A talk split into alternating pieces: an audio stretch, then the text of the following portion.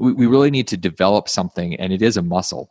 And that's that it's the muscle of confidence. That's the truth around freedom. Because you could take everything that i have. You could take my companies my money you could take everything and you haven't taken my confidence away which means that i am free. And that's the same thing for every single person. It's not about your intelligence. It's not about your cash. It's not about your cash flow. It's about your belief in your ability to create. That's what sets you free Welcome to Create New Futures. Thought provoking conversations with leaders, experts, and interesting minds. Join us as we explore ideas and reflect on practices that you can use and apply to create and shape the future. With your host, author, and strategy consultant, Aviv Shahar. Welcome to Create New Futures, where we develop conversations with leaders and entrepreneurs to explore how you can create new futures for you and for your business. This is Aviv, and today I'm speaking with Damien Lupo. Damien is an American sensei with fifth degree black belt and the founder of Yokido Martial Arts. He is an author in personal finance and he leads three global companies with one unified mission to free people from money bondage. Damien, it's great to have you here. Welcome. Thank you, Aviv. It's really great to be here. I'm look, looking forward to our conversation today. Let me first ask you then what are you currently working on? It, the thing that you mentioned, my mission to free a million people from financial bondage, that is all I spend my time about. It's it's actually what I spend my time at when I'm sleeping. You know, I, I focus on this, and everything that I do during the day is about that mission. It's about reaching more people to succeed in that mission. Why is it so important for you? It's actually painful because I watched both of my parents and so many people around me play by the rules and then wake up one day and they were still in bondage, even though they did what they were supposed to do. The money still controlled their lives and they didn't really have the freedom. And my it became obvious that my my purpose here, my mission is to take those those shackles off and help guide people through the process of becoming free. I just can't handle seeing it anymore. And it's uh it there's there's millions of people that are stuck and and so that for me is is a it's a um, it's a pole it's a guiding light it's something that's that f- wakes me up at three o'clock in the morning wanting to do something more to touch more people for that and what specifically about that mission and that work what is most energizing for you well, it's it's the realization that um, the truth about being free has nothing to do with amount, a certain amount of money or a certain amount of cash flow. It's really about this confidence.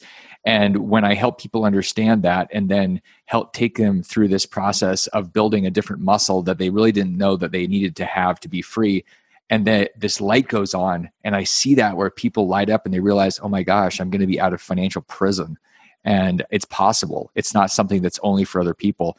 Every time that happens it just makes me want to go touch more people and bring that that message and that confidence uh, to other other people's lives. So we're going to rethread back to this and i would like to explore the, the earlier journey that that brought you to what you do today but before even that let me ask you in your email signature line you have a quote from Karen Ravn. Am I pronouncing her name correctly? Mm-hmm. And the, the quote says, Only as high as I reach can I grow. Only as far as I seek can I go. Only as deep as I look can I see. Only as much as I dream can I be. Why have you embraced this quote? I mean, it, it sounds obvious, but specifically, what does it mean to you? If you if you look at everything every part of the, of of what is said there everything has to do with a choice. It's a choice of how far we we reach. It's how far we we go. It's it's everything is a choice. And what that boils down to is the value of self responsibility and the the point of of all of that is that the more self responsible we are to the point where we on an extreme we own every piece of our life and everything that happens to us we have the ability to create a life instead of having one by default. And to me, self responsibility is the ultimate value. It's the ultimate way to live a, a, a, life well, and and it's and because most people are are playing a victim in some role, they're missing out on a life that is waiting for them. And the moment that they go into choice and they own their life, they suddenly have a blank canvas where anything is possible. And so everything about that quote says self responsibility and choosing a life to me. So, what was your journey into that epiphany about self responsibility? And, and c- can you paint this, um, the idea and, and the map of meaning that you have in mind about self responsibility inside the, the context of what it means for you? Yeah, the, the, my, my process of, of really understanding self responsibility was after I lost uh, a company and and really after having be- become a multimillionaire, I lost this. I lost everything in my life and had to start over. And it was only when I asked the question, "What is true?" and what was true is that I wasn't taking responsibility.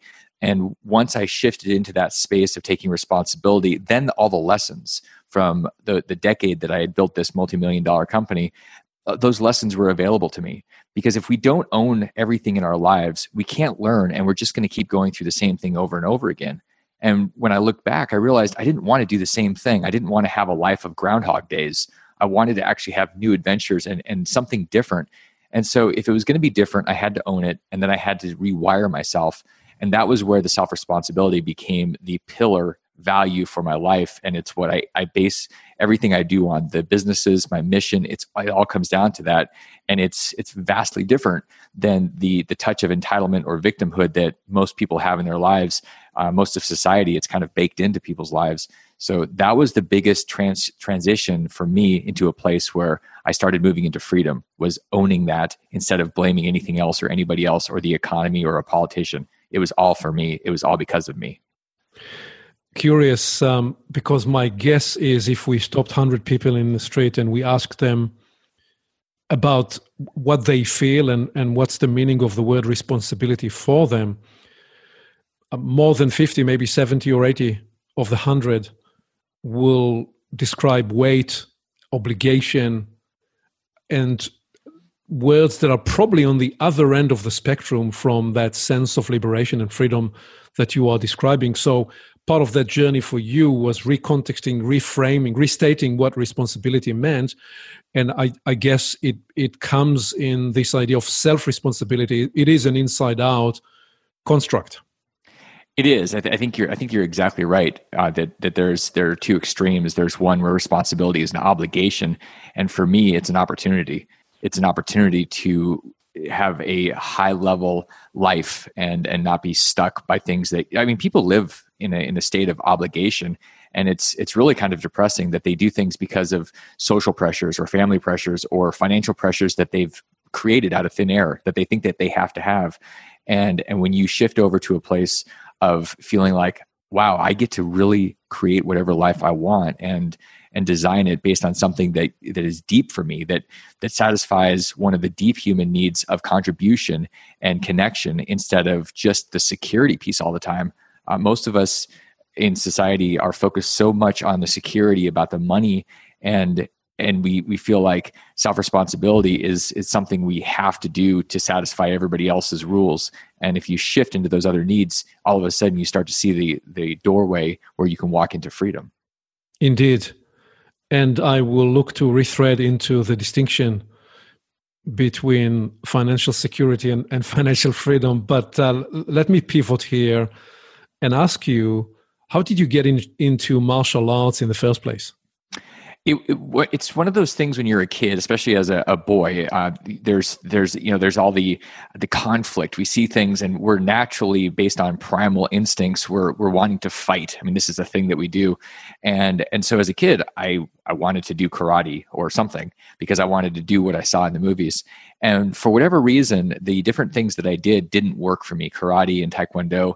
And when I was about 22, I I found Aikido, and all of a sudden everything sort of opened up for me. And it was it was when I saw this elegant dance and this ultimate control, where it almost seemed fake, but it wasn't fake. It was just higher level presence, and that just hit me and it pulled me in and the first class i walked up to the the sensei at the time and i said do you do private lessons and his response was funny he said let's see if you last a month. And uh, four years later, when I was promoted to my first black belt, I was his first black belt that he had ever promoted.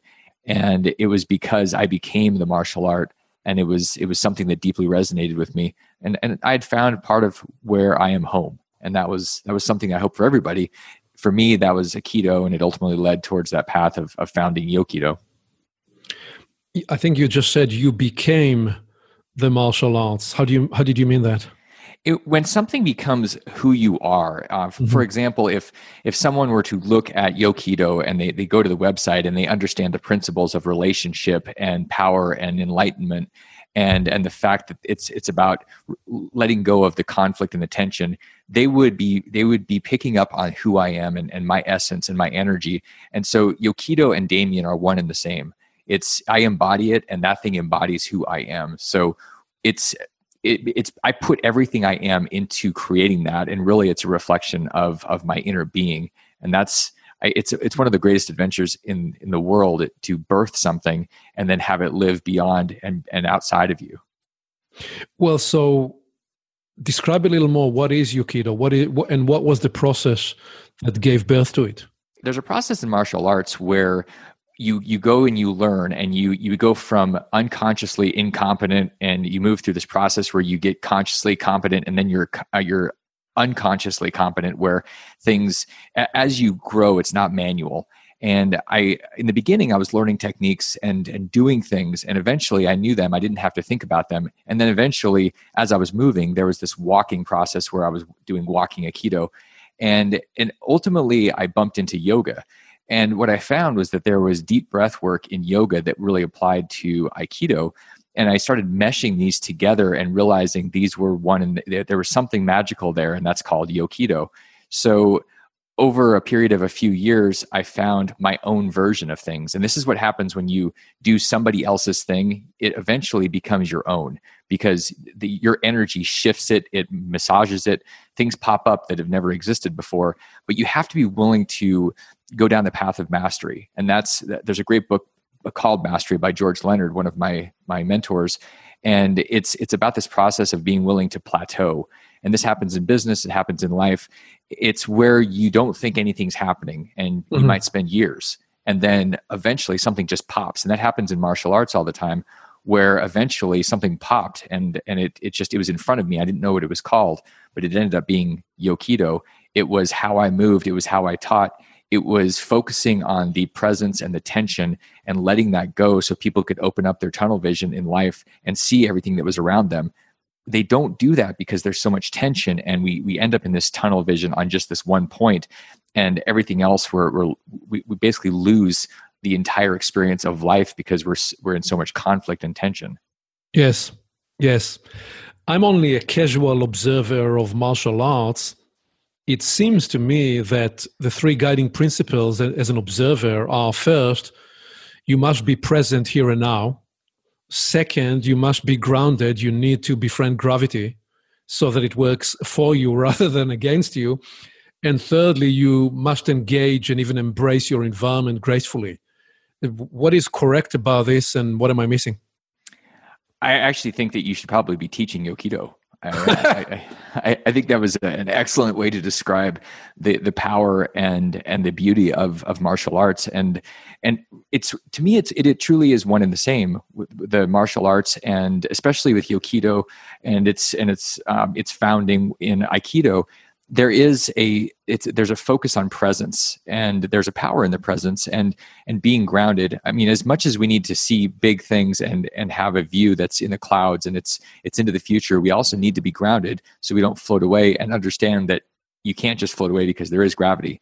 So there's a real there's there's a an objective reality around about around understanding the essence of being grounded and the focus where you're letting go of the tension to be present and then embracing whatever is because if you are going to argue with what is you're going to lose. I mean every single time there it's it is is. I mean it's i think there's an there's an old political thing about what what is the word is. And the, the truth is if you're not willing to acknowledge what's true that somebody in front of you maybe wants to hurt you or or in business there's competition or whatever the truth is you're going to have a lot of struggle. And the moment that you let go of that and you just acknowledge truth the struggle starts to fade and there's this flow that happens and you, you start to move freely through it. And that's that's where the beauty is where you feel like things are effortless and you you'll start to say things like i don't even feel like i did anything. The you know people were just moving around me or i was the, the business was booming and it's it's like i don't even know what i was doing. That's called flow and that's and we see it in both places in, the, in life martial arts and in business. So since we're talking about being present and about flow let me ask you about power and force and, and how they're different. Firstly in inside the the martial arts and the yokido context and and then how can we understand and appreciate these two ideas or these two actualities power versus force in in areas and arenas outside the martial arts the first thing that, that I would say is there's there's misnomer that if we if we think really hard and, and this is for people that have watched The Secret and buy into the idea of of attracting things that if we just think really hard things will show up. And and that's not true. The, the truth is it's not about the it's not it's not about willing something. It's about being aware. And when when we're not aware we tend to force things. We tend to try to push through things. And sometimes it's a matter of being aware that there's a door three feet to the left or there's an opportunity that's just, just around the corner or that we need to turn around. So this whole idea of awareness is where the power is and and you can't really become aware until you're present until you're grounded. So it goes back to those pillars that we were talking about. And whether that's in martial arts and and you let go of trying to do something to someone and you just go with their energy and you redirect it it's it really changes the entire dynamic of the relationship because you're it's it's like when you're you're working with um, in business and you're you're guiding someone versus trying to force them to do something. One of them has a huge amount of power and that's where you're guiding and and you're allowing someone to really go where they want to go and, and you're just supporting that. Same thing with martial arts if you start forcing people nobody likes that whether it's in a fight or whether it's in business it becomes a conflict.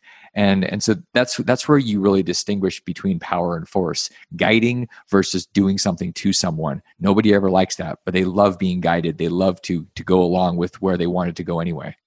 As a long distance runner as a boy the the similar adjacent experience is the distinction of aerobic versus anaerobic and, and the idea of where you sprint you you use all the force available for you but when you do a cross country long distance run you are really looking to enter the zone of operating aerobically such that you are in in the flow and it, it, it is almost unimaginable what you can then do. And and these these are two very different metaphors and in some way they're similar.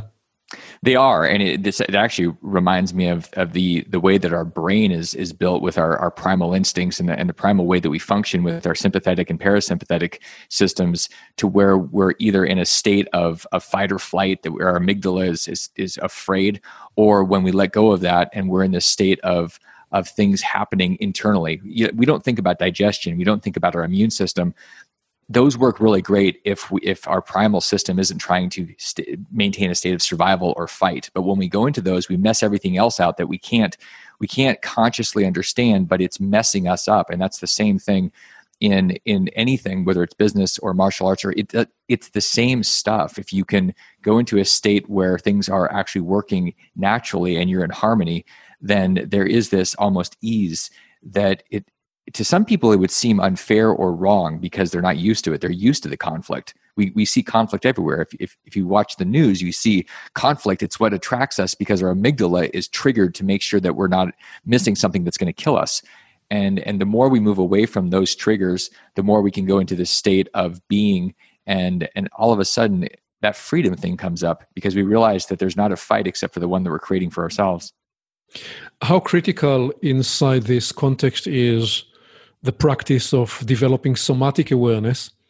And and bridge for me plays the the place of somatic awareness on the journey to personal mastery. How, how important is that development uh, in in your process? There is no way to go into um, mastery or to, to be on that path in, without the awareness. If if if you're going and you're working really hard and we see this all the time people are working really hard they're working many years and they're not really present they're not aware the you're just going to end up old and tired and and you're not going to master anything. I, i've seen people in martial arts train for for 10 or more years and all they're doing is the wrong thing over and over because they were never present enough to be aware of what was really happening and what was really going on. So it's not about working hard it's not about pushing it's about oftentimes the exact opposite the awareness is about letting go and being with whatever is and then going with the energy instead of fighting it i think it, it seems really great if we're tired at the end of the day and we feel like we gave a, a hard day's work or the or a hard week and we're excited that it's Friday. But the truth is you may be on the heading in the exact wrong direction only to be old and broken. How do you teach people to to be present and how do you teach people to be grounded? In in the dojo, the the, the practice is, is is somebody grabbing onto me and I just keep asking them to let go, let go, and I can feel the tension because I can become very, very present and I can feel tension in their toes when they're holding on to my arms. And so we do the same thing in in business we just keep asking the questions and we find the edge we find the edge of emotion by asking questions about what is going on what is what is true the deeper you go into that one question and if you want to take one thing away from this conversation ask the question what is true until you find the core because there are so many layers that we've these stories we've built up around what we think is true and what we're living around what is true in our minds. If you if you keep asking the question what is true or you have somebody help you go through that journey into the truth then you start to let go of that tension around these fights that you've created because you've created an illusion around the conflict that you think you need to be fighting because your again your primal instincts are to fight off the woolly mammoth or the tiger that is going to eat you. And when you realize that's an illusion you can let it go. And and so those are the questions we ask. What is true? What do you what do you, what's real? And then helping you to dispel those myths so that you can go into a state of objective reality and and live free and not in some other delusion or some some shadow dream so you you developed your Yokido and and what happened then? What what is the next formative step for you? How do you get from there to finance and business and coaching people about personal freedom and, and financial freedom well, the, the first thing that that is is critical, and I and I, unfortunately this isn't very common, is to live it. Whatever those principles are, is to truly live it. And this is hard sometimes when when I, I teach tension release and conflict uh, avoidance but really letting go of it and something happens and i want to go into a fight. My instincts kick in and i realize that's not that's that's not who you are and so i have to you know i'm not going to be a charlatan. I'm going to be someone that that lives what i teach and and the bridge is that i have this healthy obsession around money and finance. It's it's what i heard about. There was a lack of it as a kid and and so today i'm I, I see everywhere that people run their lives the vast majority of people based on a scarcity and fear life. And and so because of my skill set and my this healthy obsession around money there was this natural bridge that was formed between these two things. And it, it, gave me a place to to teach people how to be free both in the financial world and in their physical bodies and and with other people in relationships. It it seemed like a natural bridge. And there was it, it goes in line with the whole idea of of relationship there was a, a beautiful relationship between the two of them and it allowed me to focus on on what yokido is which is lethal kindness it's it's the essence of being incredibly powerful the kinder and more connected and gentler you are. And it seems almost strange because people would often say, well, there's there's more power if you've got a big sword or a gun or or something. And the truth is, it's more powerful the kinder you are. And so I can teach people that and how they can be kind to themselves and how they can go into a gentle space with their money and their businesses and really serve people because there is there's something that's very gentle in serving people. There's something that's very harsh and in conflict when you're trying to take from people or do something to people. So that's really the bridge. It was it was a way for me to to be in the world and and express the the martial arts pillars and philosophies through what everybody can relate to and that is money. Right right? So you you were looking to to bring the the yokido principles and the presence and generosity that you found in martial arts and bring that into entrepreneurship and, and finance and business. Exactly. There's there is something that's fascinating that the more people are selfish and they're trying to do something to someone else when they're practicing martial arts the less likely they are to have really much of an impact. Same thing with with life. If we're if we are thinking about how we're going to get more of anything or how we're going to take something, we, we don't really get very far. The the people that I know that are the most generous typically are the most wealthy and they're the ones that have the businesses that are serving more people. And there's something there's something important to take from that. The more generous you are, the more the wealth flows. And it's about you giving and contributing, again, focusing on that versus this primal security of how much are you going to take. I, I akin this to the the idea of looking at a fireplace when you're in a cold cabin and saying, once you give me heat, I'll give you fire. No, you have to start by, by being generous and then the fire and the wealth and the flow happen, but you can't do it in the reverse order. It doesn't work that way. Yes.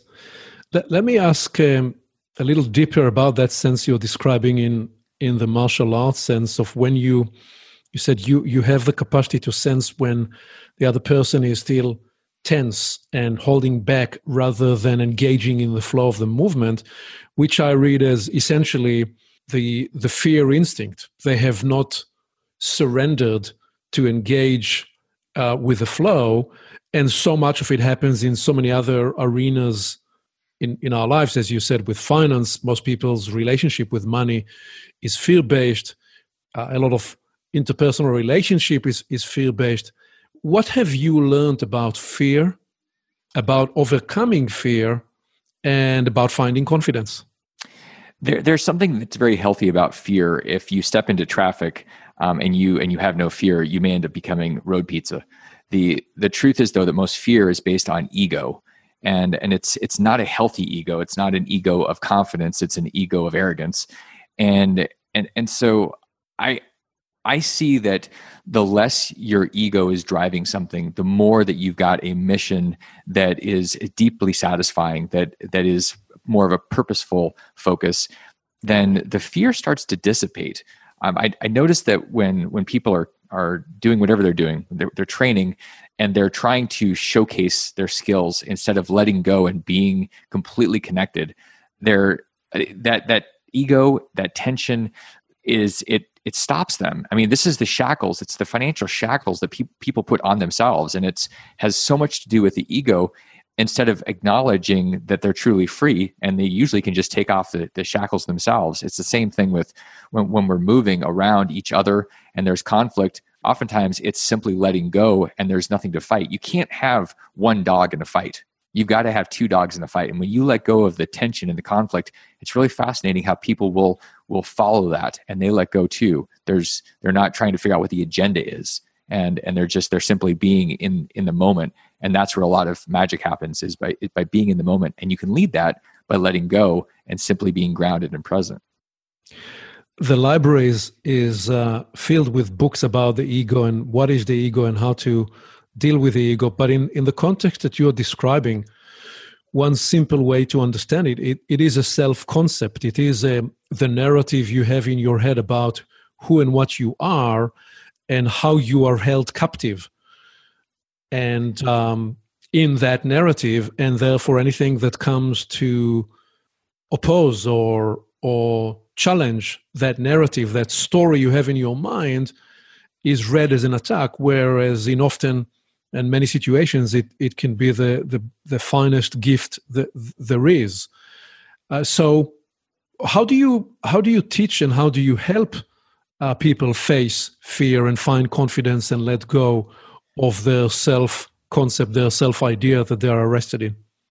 Typically what we find is is that people are stuck in a fight that they've created with other people with other events. And and there's this opposition you described it as opposing something or there's an attack. And the the question is what is that thing there to teach us? Because one of our one of our basic human needs is growth. And if we're constantly fighting things two things are become a problem. One we're stuck in the past.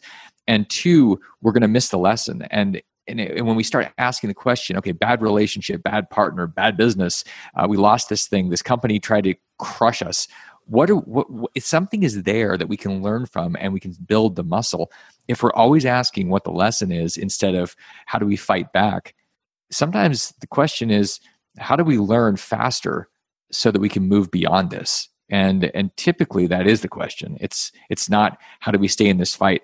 I, have seen this with people in their businesses going into lawsuits and I, I watched it with a colleague of mine years ago that was willing to spend a half a million dollars on a lawsuit when the the actual amount of money that was involved was about 80 maybe a hundred thousand dollars and his ego wanted to win and instead of him spending time on things that were creating value, he was creating a bigger version of his ego to satisfy his own lack of self-esteem. He he didn't he needed to do that for himself. And I see a lot of people doing the same thing instead of saying, okay, what is the highest level I can play at? They're they're in the mud with people that are playing very very low level and thinking very low level and so the conflict continues and for most people that's their life it's a non nonstop never ending conflict instead of being willing to let go to, of some things and saying, okay, there's a bigger lesson here. Winning isn't going to teach me something. There's it's and it's not about losing, it's about learning. And that's the shift we have to make instead of saying it's either I win or I lose. You win or you learn. And if you're always winning, you're not really learning. And if you think it's about that losing is makes you bad or or less of something, then you're missing the entire point of the lesson. So the pivot is into learning, and it's the, it's yes. the capacity to learn that um, engages you. Ultimately, what you're saying is fall in love with the learning of this moment in time and, and find that there is a greater opportunity for it for you inside it than the the view the the concept you've had in your mind about yourself yesterday I think that's it. That's exactly what it is. It's it's falling in love with with the process. There's the, one of the the biggest mistakes, uh, and and I wrote about this in Reinvented Life, where I talk about success versus fulfillment. We're so obsessed with these moments in time that are success moments instead of being in love with the process of being fulfilled by the work that we do and the life that we're living and and that that's a huge shift for people because we have these goals and especially type a you know fortune 500 ceos entrepreneurs we're focused on achieving things. The problem with that is our life isn't just five moments of success. It's it's decades of experience. And and if we start to shift into those experiences it doesn't mean we don't have benchmarks and markers that that we are are challenging ourselves to break through and, and go past it means that we don't miss the entire journey along the way, which is really what our lives are. It's not just check boxes on a, on some task sheet or goal uh, goal list. What what is uh, so curious about the exploration of fear is that there are really many different kind of fears. People fear what they know, and people also fear what they don't know. Uh, we fear failure and then people fear also needing to assume responsibility to success. And too many of us go through life, as you said, moving from one fear uh, to the next. But those are, they have uh, multiple faces and, and natures. Can you take me through an example of a process that you would lead in, in a coaching or consulting situation or training situation in the dojo, whatever comes to mind, where you you take somebody through to a, a point of um, emancipation from fear where they find that inner confidence that was not available for them before?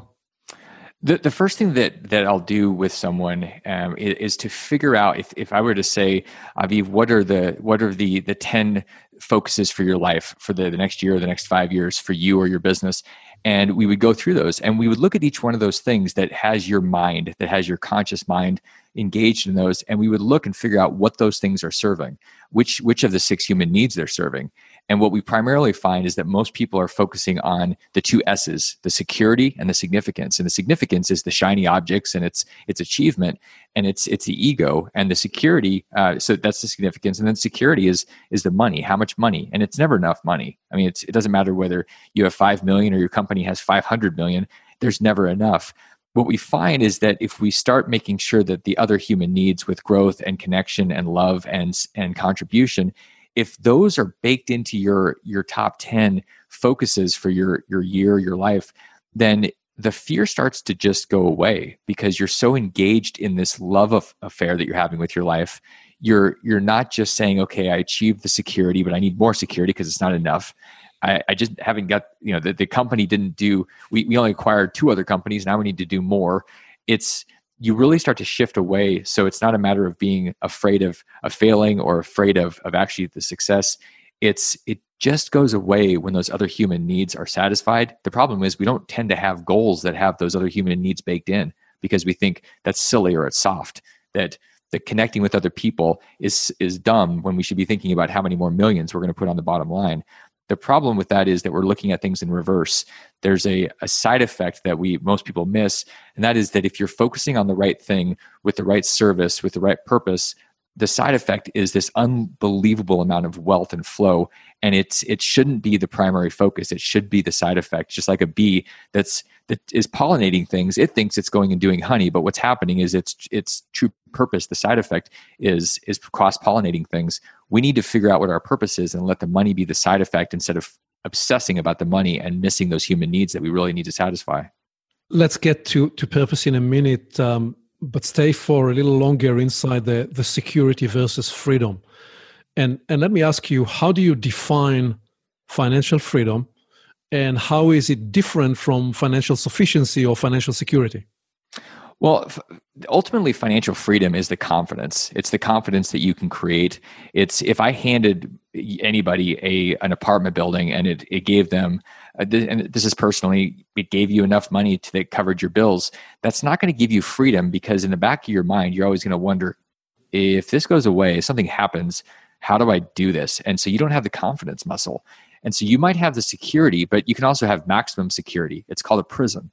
And you get three meals a day and you've got a roof over your head. So security is this illusion. It, it's it it doesn't really give you freedom when you have the security. Uh, and I, people are often willing to give up their freedom for the security, thinking it's freedom. It's we, we really need to develop something, and it is a muscle, and that's that. It's the muscle of confidence. That's the truth around freedom because you could take everything that I have. You could take my companies, my money, you could take everything, and you haven't taken my confidence away, which means that I am free. And that's the same thing for every single person. It's not about your intelligence. It's not about your cash. It's not about your cash flow. It's about your belief in your ability to create. That's what sets you free. Right. So you're defining the freedom as the the confidence, the the can do power that uh, you know exist for you because of what you have been able to do, because of what you're doing, and because of what you know you can do. It, it's true, and and the the thing I think that sticks a lot of people is they that they're stuck in that they haven't done something yet. And this is where being around people that you're, I call it the Bucky Five, and we've heard this in different forums, those people that are around you, you become them. And if you're around people that are that are confident and they're doing certain things and there's a cognitive bias towards normalcy that that's what's normal for them, it's going to start to become normal for you. And that doesn't whether it's doing a martial art move or it's buying multi-billion dollar companies, whatever that normal thing is, you adapt to it. So whether you've done something or not, if you haven't, but you want to build the confidence, it's a pretty simple hack, if you will, or a step in that direction by just finding the people that have and and just absorbing their confidence and leveraging off of that. It, you can go into almost anything by leveraging off that if you buy in. It, the problem is, I think a lot of times people go and they're fighting with those other people and they're saying, well, it can't be, it can't be for me like it is for you. And the truth is, when you let go and you let go of the conflict and the tension and your ego, all of a sudden you'll find yourself becoming those other things that you want, but you have to be willing to let go and be present with whatever it is that you're trying to absorb. So I find that, and I believe that letting go that you're describing is is found in uh, perhaps in, in the idea of knowing yourself, which I believe is is the first true freedom. You have to know yourself in the in the sense that you're only as free as you know yourself. Because, for example, if you found yourself tomorrow in a pressured situation or a high powered situation and, and you have no idea how you respond and what it will trigger in you, you're not likely to be free in meeting those challenges and, and opportunities. For example, I ask people, do you know your core beliefs about life and what are they? And do you know what matters most for you? and do you know how you feel and have you been able to access that authentic sense of self and beliefs and and feelings and pressure test them that's the first freedom that that i think underlies i believe underlies even the, that sense of confidence. First of all, that sense of knowing yourself. And then I find that there is a second element of freedom, which is a specific inside the, the broader construct of knowing yourself, which is knowing what you want to do. Because when I talk to people about trust and the pillars of trust, the first is competence, which is knowing what you can do. The second is character, which is knowing what you won't do. And and then there is the third whole other kind of freedom, which you alluded to earlier, which comes from a, a domain mastery. So there is a specific domain.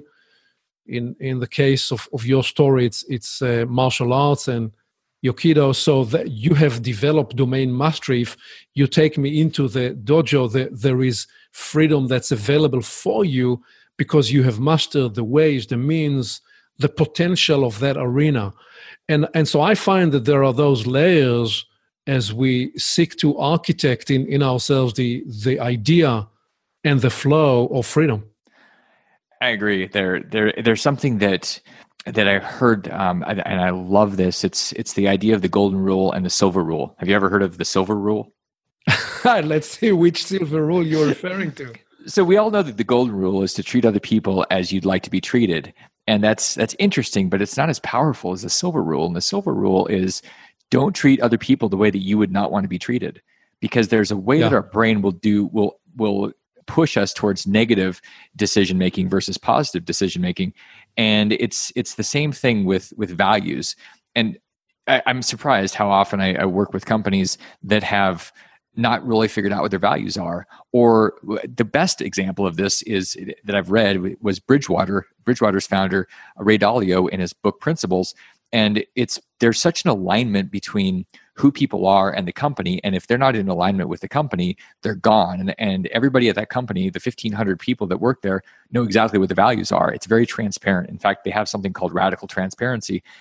And i i love this for everyone to get really really clear on that hand those handful of values and the opposite value that they are going to be resistant or they're going to outright reject any person or any opportunity that violates the opposite of the value that that they hold so dear. So an example would be like we're we're going to my, one of my values is is 10x it's it's big picture thinking that's exponentially bigger than than the next phase of growth. It's not 10% it's 10x if I'm around somebody that thinks they want to expand the business by 10%, I just am able to say no because they're small thinkers. Same with self responsibility. If somebody's a victim, my my being, my soul automatically rejects them or those type of businesses for me to be involved with. So being really clear on the values and the negative version of that value is a great filter for everything that we're going to encounter and everybody that we're going to encounter. It helps you say no very quickly, which is one of the key things that we have to be able to do say no almost all the time, very fast. So you end up saying uh, many more no's than yeses.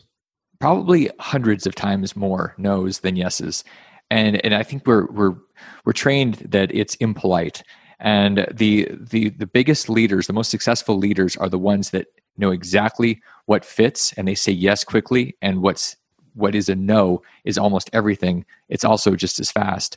But there's a clarity around what they value and what fits with their their vision. And if you have that then you can move quickly. Everything is speeding up and if you don't have that ability to move quickly it's because you're not really clear on your values and your mission. Those things will guide you through that the morass of, of questions yes or no and who should be or shouldn't be a part of your life or your business. One of the points and insights of the law of becoming is that you are much better fighting for something than against it. And I don't even know if I like the word fighting there, but but the point is that because if you fight against something and you're successful, you're left empty. And in, in the idea of lack begets absence on the other hand, presence creates even more presence. So you you spoke to that sense of purpose and, and mission. How do you ground me one more time what is for you a sense of purpose and how it guides you in your work and, and in, in the way you design your life? One one of the ways that uh, we can find out whether we're we're on purpose is is a, a question that really applies to everybody. And the question is, would you do what you're doing for free if you had an unlimited bank account? And I, for most people, the answer is no, which is a clear indicator that they're not on purpose. Because once you have that thing that lights you up, it's really fascinating how you just don't, you're, you're not, you're not fixated on the money anymore. It's something it's, it's used to keep track of, of the score. But it's not a score it's not it's not telling you your value it's just telling you the market's response. And th- this is one of the the things that i learned when when i lost 20 million dollars and i had to go through the process of disconnecting my balance sheet and my self-worth with my net worth and understanding that my purpose when i was fully into it the freedom was came out of that and the and the value of my life was because of that and and everything else was a side effect so I, if we're if we're doing the opposite, like I said with the B, the money B that, that we we tend to be as humans, if we're focusing on the money, we're not really going to be in our purpose, and that's that's the the healthy shift to where we have to start asking a different question. And I think the easiest question is, how do I serve more people with what I'm doing? It's it's one of the unfortunate things I think with with a lot of teachers in society. They they're upset that they're not compensated more. And I loved a lot of my teachers. Some of them I argued with all the time. But the ones that were frustrated that they didn't make more money, as much as there was an impact on students, like all of us as kids, they they needed to serve more people and that's how the universe the universe would respond with more wealth and abundance and and we they, they tended to be in a box where they're going to serve they're going to go to the classroom and that's how a lot of us live our lives. We're going to do this job and it's very very uh, it's there's a scarcity and there's a selfishness around that instead of asking how can i serve more? How can i impact more people? When you start to think about that it goes way past 10x it goes into a place where you're satisfying something very very deep which is that purpose. It's that meaning. It's going towards something instead of just being upset about the life you're trying to get rid of. You're really having this thing from the future pull you into it. How do you work with with this question of how can you serve more people? Where, where does it lead you in terms of the brief the, the practical instructive brief that you give yourself as a result of that inquiry? The, the, well, the first question I, I always ask somebody, whether it's individually or a business, I'll ask, okay, so if we take what in the last 12 months, whatever that was, your numbers, and if we add a zero, if we 10x them, what what do you have to do differently? And they have to completely evolve. And i would say more likely they have to di- disrupt themselves completely because you can't use your past and and 10x your your last year by using the same rules the same mechanisms the same people the same resources. You have to literally look into the future and start saying okay what what is new? What is a new idea? What's a new technology? And so it, it forces us to to make the past validate itself to prove itself that it's still relevant instead of saying well the past is how i'm going to i'm going to i'm going to grow 10% by doing a little bit more from the past. The reason this is so important is because there are a thousand people out there or a million people out there that are trying to disrupt you. And if you don't do it to yourself somebody's going to roll over you your you your business. So by asking that one question and 10xing everything from your past year it forces you to look into the outside world, other businesses, other industries, new technology, the the speed of processing power, things like Uber happen because somebody said eventually the microprocessing power is going to be fast enough. We're going to have phones that are going to be able to do something that would allow us to have this vehicle on demand the technology wasn't even available when somebody dreamed it up, but they knew the technology was coming because of Moore's law that things were going to happen. So they basically disrupted the taxi system, and the taxi the taxi industry said, "Well, you know, we're, we've got a monopoly; we can do this forever." They weren't trying to disrupt themselves; they were happy living on the past, the the, the train that had taken them into the present moment. And then somebody at Uber and these other places said, "Let's use technology and let's disrupt something." You have to disrupt yourself, and that's the 10x question. What what are you working on in yourself at the moment? What what is an area where you are now focusing on to uh, refine and develop mastery? The biggest thing that that happens for me is is this incessant curiosity to become better at too many things. And so I spend a lot of time instead of letting go, and this is the conflict. I create conflict in my life by doing this. I instead of letting go and handing things over to other people, I tend to get really, really good at way too many things, which means I'm not mastering any of them. And the process of mastery is letting go of almost everything and focusing very, very narrowly. So the the process of me freeing a million people from financial bondage and it's about it's about spreading around the world and helping people guide them it's i have to be willing to tap into people's genius to build systems these digital systems that that will uh, serve more people. I can't develop all those skills. I don't have enough lifetime to do it. So the work i'm doing on myself is this exact process of letting go and being present to what i'm truly spectacular at my genius tapping into it and getting really really deep into it and basically only it which looks like crazy person sometimes because there's only one thing going on. The truth is, that's what we look up to the gold medalists or the CEOs or the change makers, the thought leaders. Those are all people that got really, really narrowly focused and they made a difference and an impact. And that's that's my process. I probably like a lot of people listening. Where will you be in 10 years, Damien? I, I kind of feel like I might be on Mars with Elon uh, doing some work. You know, that's I, I feel like there is the 10 years from now is going to be so different that to predict it is one option. To be ready to adapt day to day, year to year is the other option that I think is way more relevant for all of us to embrace because it takes the anxiety around trying to be right about 10 years from now. I know that the relationships and, and continuing to contribute are the primary focuses in my life. And so long as I'm in that space, it's not really going to matter the things that I'm doing. It'll matter more the person that I'm being. What advice would you give yourself if you were 25 again today, searching to find your professional path? The advice I would give myself is go out and fail faster. I failed and made more mistakes than I almost anybody I know, and I would say that it was still slow. I would say that there's there's very little in life that's going to eat you unless you grew up in Alaska like I did or you visit Africa. There's very little that's going to jump out of the woods and actually consume you as a snack. And the truth is, all these things that we learn from that we don't get right, we become stronger and more powerful and have the ability to impact more. So the fear of of judgment or the fear of of not being the A student that we're trained to be because we messed up 50, 60, 70, 90% of things. Getting rid of that because we're in the practice of failing forward, like John Maxwell says, I think is one of the most powerful things that anyone can do at any stage. I certainly would tell myself at 25, fail as fast as possible, as frequently as possible.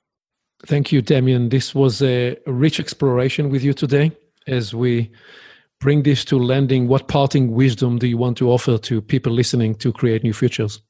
I think the, the the one thing that I would I would suggest to people is to consider their life from today going forward a blank slate that the past has to justify itself and that your past doesn't mean anything about your future unless you decide it it has to. That you really can if you take your life and make it a blank slate or your business whatever it is it's a choice. And and it's it's your choice. It's your choice to make every single day starting with today. That's fascinating. You're almost saying what i'm trying to uh, capture in the epilogue to to create new futures which is rather than your past defining your future by living into the future you can let the future reframe the meaning of the past. Absolutely. Thank you. This has been a, a rich uh, discovery with you today. Uh, we'll have in the show notes ways to uh, connect with you and learn more about your books and your work. Thank you very much. Thank you aviv. It's been amazing here we are we've landed this create new futures journey and it's your time to take action to create your new future. Here are three steps you can take this week. First, shift from conflict to flow. Discover the opportunity of this moment and the learning it can bring to you. Conflict is backward looking. Flow is about being present to what is emergent right here, right now.